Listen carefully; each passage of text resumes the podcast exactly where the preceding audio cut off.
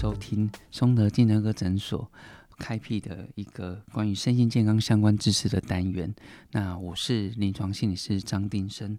很开心能够今天跟大家继续分享有关于身心科学的相关的知识。那在我上一次分享有关于九大先天气质以及教养的相关的技巧上面，那得到了不少回馈。那也有很多父母也会很想要再进一步知道说关于。跟小孩有关的一些议题，比方说叫做注意力不集中或者注意力缺陷过动症，到底是一个怎么样的一个状况？到底什么样的小孩我们会被诊断成所谓注意力不集中或者所谓的注意力不注意力缺陷过动症？那关于在这个部分上面，的确可能很多父母可能会也会想知道，到底我小孩有没有？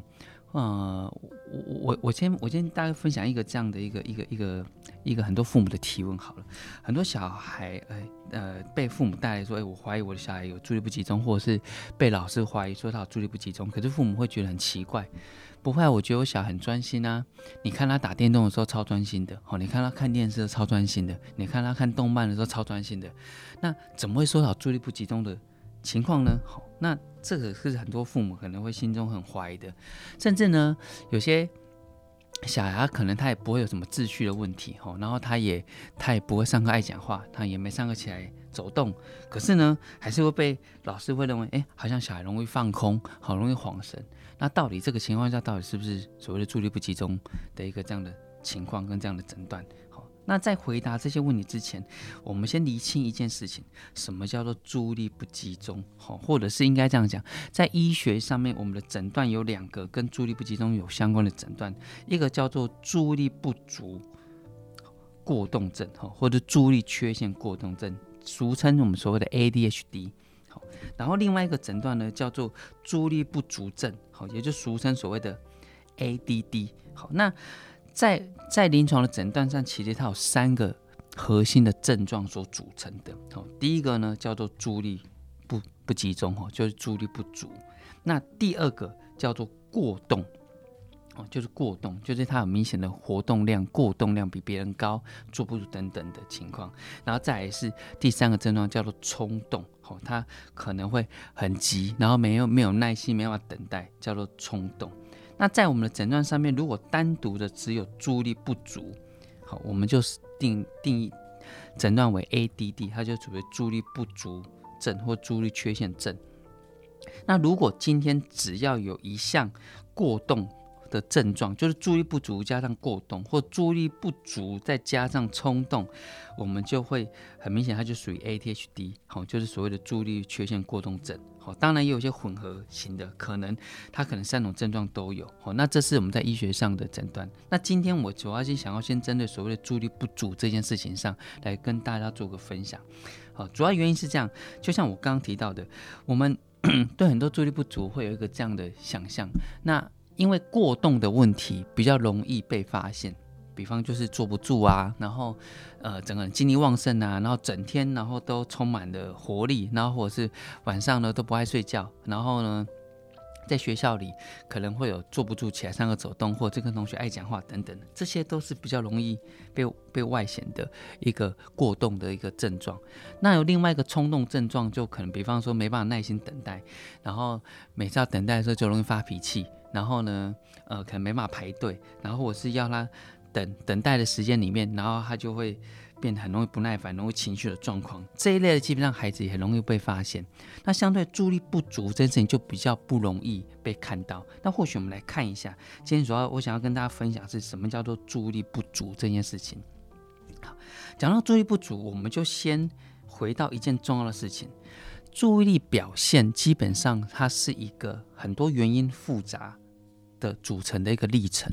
那它有很多状况都会导致我们注意力表现会有不好的情况。好，一般来讲，我们在诊断注意力不足这一类的诊断上，我们要先撇开几个因素。第一个要先撇开一些生理因素。好，比方说，如果小孩嗯过敏。或者是他呃可能身体不舒服哦，身体在病痛的时候，当我们人在病痛的时候，或者过敏的时候，或者是一些包括他可能耳朵听力有问题等等这些生理因素，我们要先排除掉，因为有时候他可能不是因为他注意力不足，是因为他连听都没听到，或者是他的生理条件、他的身体状况没有办法让他影响到他的专心。哦，比方就像我们人在发烧的时候，可能我们的注意力也会变得很差。哦，这个我们要先排除这个生理因素。第二个要排除的是有关于一个情绪的心理因素。哦。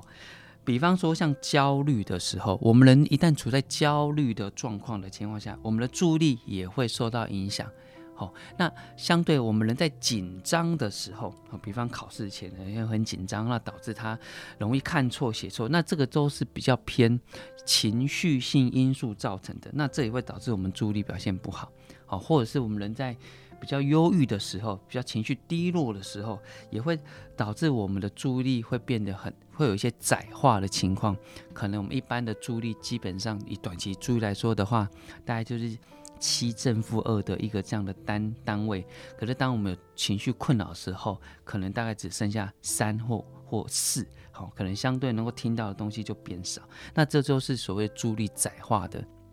情况。所以一般我们现在。判断所谓注意力不足的时候，我们要先撇开两个因素，一个就是生理因素，一个在就是我刚刚讲的心理因素这部分。那我们就比较针对单独的，先撇开两个因素来单独看看，在我们的认知功能，注意力在你在认知认知科学上到底是一个什么样的情况？为什么有所谓的注意力不足的现象？我们基本上在目前的研究里面，在注意力基本上有有很多种类，大多知道我跟介绍大家比较。比较常可以看到的，或者是 比较会影响我们专注力跟学习表现的，就是所谓的注意力，基本上有五个种类，大家可以试着去了解看看。第一个呢，我们我们刚才讲注意力，基本上我们有五种。第一种叫做分散型注意力，好；第二种呢叫做集中性注意力，好；第三种叫做选择性注意力；第四种叫做持续性注意力。第五个叫做警觉啊、警戒或者是反应准备度。好，原则上有这五个注意力的种类。好，那这五个注意力种类分别有哪些状况及哪些影响？我这边分别跟大家一一介绍。第一个叫做分散型注意力，分散型注意力基本上简单而言就是它有办法同一个时间能够进行两种以上的活动的能力。简单来说，就有点像是一心多用，可能很多。孩子他能够一心多用，反而一心多用的效率是好的。有些孩子他可能没办法一心多用，同时进行两件事情上，他就会有困难。比较常见的一个例子，就比如说，如果现在在课堂上，孩子他要要边听课边写讲义啊，边写笔记，这种边听边写，这个可能就是属于一心多用的能力。有些孩子在一心多用的部分那是有困难的，他可能选择专心听或专心写，尤其是我们也发现反应速度比较不足的孩子，好，可能会造成他一心多用的困难。他可能在听的时候，他要同时写，他就有跟不上的情况，所以导致他在这部分上他的专注力没办法持续，就导致注意力不足的情况。哦，这是一种叫做分散性的注意力的问题。好，那如果是这个情况下，可能平时要有一些所谓的手眼协调的能力，平时其实就这样的训练，可以提高关于分散注意力，改善这样的情况。好，那第二种呢，叫做集中性注意力。好，什么叫集中性注意力？就是不能够专注或者是聚焦在单一的一件事情上，反而进行一些无关的行为。好，这种情况下，最简单的例子就是，可能明明在上课的时候。孩子应该聚焦在老师所指定的事情上，可是这时候呢，他反而飘掉了。我们俗称所谓的恍神、发呆，好，或者是做白日梦，或者是在想，可可能在想，呃，其他，比如说昨天好玩的事情，或者在想等一下想干嘛，呃的情况，好，这个都会导致集中性注意力不足的情况。那这种集中性注意力不足的情况，也会导致他在专注力上没办法持续，打扮好他没办法学到重点，或者学习会学习有跟不上的情况，这叫集中性注意力。好，那第三个叫做选择性注意力。好，什么叫选择注意注意力呢？好，原则上，呃，可能当我们在注意的情境里面，好，我再举个例，比方在上课的时候，这时候我们我们应该要把注意力放在重要的事情上。选择性注意力有困难的孩子，他往往选择的该注意的重点都没办法选在注意力上面，反而他会注意一些不重要的细节上，反而不，反而被一些不相干的刺激给分散了。这种情况下就会属于容易分心的情况。他跟刚刚集中性注意力不同，集中性注意力是他没办法持续集中在一件事情上，导致恍神、发呆、神游。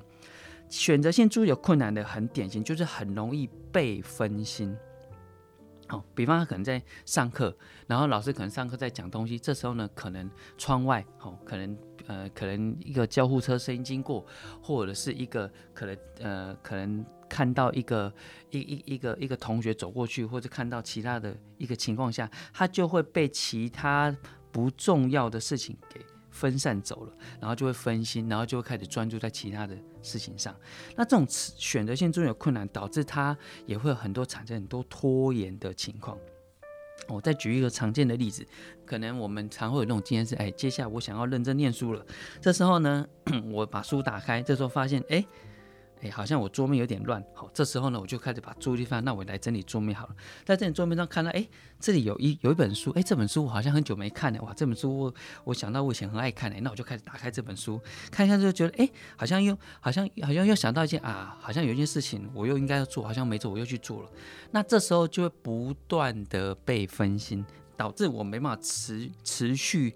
做一件事情上，它会造成选择性，这种就是因为选择性注意的困难，导致持续做一件事情上的困难度，所以它就产生很多拖延的情况。好，然后反而注意一些不重要跟不相关的一些思维细节上，造成这样的困难，这叫选择性注意力的困难。第四个叫做持续性注意力，原则上持续注意力是我们大部分用来评估。或者是判断孩子是否有注意力困难的一个主要的一个方式，叫做持续注意力。因为像我刚刚讲的，你刚刚讲的可能不管是你集中性注意力的问题，或者是选择注意力困难，它都会导致持续性注意力不足的情况。好，那什么叫持续性注意力呢？就是我们。能够有足够的能力持续的专注一件事情上，叫做持续性注意力，或者能够持续完成一件事情。好，那原则上，我们的每一个生年龄能够所具备的持续性注意力，基本上是有不同的哦。是这这个要记得是不同的，因为有时候可能你会有些家长会很担心啊，比如我小孩三岁，我觉得我小孩好像是不是有注意力不集中，好像怎么他注意力只有五分钟，好像一下子就注意力就不见了。原则上，在三岁以前这是正常的，因为我们每一个年龄所该有的持续性注意的长度是不一样的。比方来说，一般来讲的话，大致上在六岁以前，六岁前，在五岁以前的注意力大概顶多十分钟，就是一个能能能够能够持续注意的部分了。那六岁过后，基本上注意力都能够有办法发展到十五分钟到二十分钟以以上。好，那一般来讲的话，六到十岁应该都可以注意力持续到十五到二十分钟。那十岁到十二岁的孩子，基本上能够持续一件事情，能够持续注意在二十五分钟。那十二岁以上的哈，其实也就是国小毕业的的的的那国小以上的的同学或者孩子上，他基本上基本的注意力能够持续在三十分钟。好，那我们一般的成年人大致上。注意力可以维持在四十五分钟以上，好，这就是我们的一个注意力。那其实你们也会发现，我们大部分一个上课的一个长度，其实根据不同的年龄，它能够持续专注的时间也是有限的，好，这叫持续性注意力。所以，如果我们从这个角度来看，我们基本上在判断小孩子有没有注意力不集中，原则上我们都建议至少要满六岁，好，因为本来在这六岁以前注意力持续不足，或是我们所认为，哎，好像注意力很容易短暂，大概就五分钟、十分钟。坦白说，是是是，这是一件很常见的一件事情。而在大致上满六岁之后，我们原则上大可以看到他的专注至少要能够十五分钟以上。好，那这是一个持续力注意的一个情况。好，那这也是我们大部分在判断注意力上面，我们常会使用一个工具。那有一套电脑的工具，哈，叫做 CPT。哈，CPT 是我们基本上最容易用来客观来判断是否孩子有注意力不足的情况。因为今天不管你注意力什么样的问题，原则上不管是集中性注意力的问题，或者选择性注意的问题，或者是分散注意的问题，这个都会在持续注意的表现上都会很明显的干扰以及受到影响。所以我们在判断上面，基本上我们可以透过一个电脑的测验去做评估。好，好，那再我再介绍另外一个注意力，这个叫做警觉跟反应准备度。好，怎么叫反应准备度？就是说。原则上，当我们进行一个活动的时候，如果要能够再进行下一个活动，我们有所谓的叫做转移注意力的能力。好，那这个转移注意能力，也就是说，能够把一件事情转一件事情上面，这个就跟我们的反应准备度有关。好，那有一些孩子反应准备度不足，我们或者会形容这么形容，可能他的临时的反应力不够，像像我们常看见有些孩子会有慢半拍的情况，或者他本身的反应速度比较慢，这也是容易会产生产生所谓反应准备度不足的情况，这会导致他转移注意力上面他有跟不上的情况。举个例子，哈，比方说像有些小孩，我们可能比方上课，比如说上完体育课，体育课上完之后，接下来要上。国文课，这时候呢，他可能在准备下一个活动上面，这时候他反应准备度不够，他这时候可能还停留在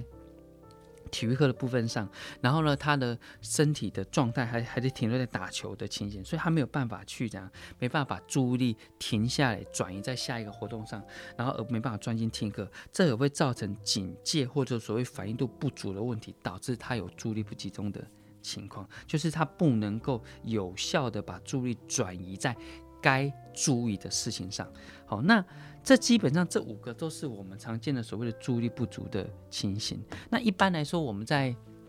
在在评估的部分上面，我们要鼓励，因为基本上有那么多种，其实对。对孩子来说的话，其实很多时候他注意力不足，真的不是他故意的哦。那当然，我刚刚也提，也也也也讲，要先撇开一些因素，比方撇开他的生理因素，可能听力、感冒等等的情况，或过敏等等，或者是要撇开的一些动机哦，或者情绪的因素，或心理因素啊，他可能对这里兴趣不高等等的情况，会导致注意力不集中。可是，可是，就像我刚一开始举的例子，有些孩子。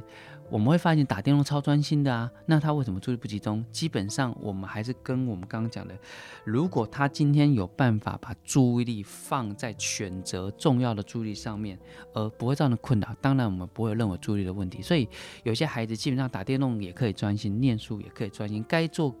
写功课也能够专心。可是我今天因为有一些因素，即使今天动机不高。我们常形容，如果今天我就比较没兴趣，比较不想写功课。可是即使这样，就如我刚刚讲的，以持续性注意力来说，持续性来说，基本上这件事情是不受动机影响的。即使今天我们再怎么不喜欢做这件事情，可是持续注意力，如果以七岁。哦，我刚刚讲的六到十岁这个年龄，六七岁这样孩子来讲的话，即使不喜欢做一件事情，他都应该能够持续二十分钟。那如果在这持续力不足都有困难，很明显他就有注意力持续力的一个困难的情况。所以一般遇到这种情况下，我们都会鼓励的一件事情是，最好透过客观的测验来去评量。好，因为我们现在坊间或者在网络上，你可能会看到看到很多所谓的注意力的诊断的指标。好，那可能他会。比方说，是我没办法专心啊，没办法跟讲话，好像没在听啊，或者是他可能会忘东忘西等等的。填写这些主观的问卷上，可能会有一些个人的看法跟个人的差异。可能老师会觉得，可能父母不觉得，或者是爸爸会觉得，妈妈会不觉得。遇到这个情况下，我们都会建议，其实不妨到要到专业的医院哦，或者是到诊所来，然后来进行一个所谓的客观的一个专注力的测量。那我们大部分。在专注测量上面，基本上只要去评估持续性注意力的部分上，然后就可以知道他的注意力有可能不管是集中性注意力的问题，还是选择注意力问题，或者分散注意力问题，或者是警觉或者分散度的问题不足。不管那如何，在持续注意测验上面，都会看得到他是否表现出是否符合该同年龄的表现的程度。简单来说，如果今天一个七岁小朋友，我们就会跟七岁的孩子这个年龄的常模来看他注意的持续的品质是否达到一一样的标准。好，那如果达不到，如果落后太多，那我们就会可能认为他有注意力不集中的情况。好，那一旦有注意力不集中的情况，那我们就会可能会建议他可能要一些其他相对的配套措施来协助他。好，那这就是所谓的注意力不集中的种类。那当然，谈到注意力不集中，可能可能很多父母可能会接下来会想的是，那如果我知道小孩有注意力的问题了，那我该怎么样去协助他？还有在协助治疗注意力上面，是不是一定只能吃药？有没有说不吃药的方法？还是说吃药之外有该什么样的方式可以协助？好，我想这个部分我后续可能再会再有机会再跟大家分享关于这类的相关的一些一些经验。好，那我想今天就先跟大家稍微介绍一下什么叫注意力不足的一个情况，也可以透过这部分大家可以观察自己的注意力的功能。那如果这边注意力困扰，我会鼓励大家可以来。诊所或者是到到专业机构来评估一下我们各位持续力、注意力的表现。谢谢今天大家的聆听。那我是松德精神科诊所临床心理师张丁生，希望有机会再跟大家多分享有关于这部分的声音科学的知识。谢谢。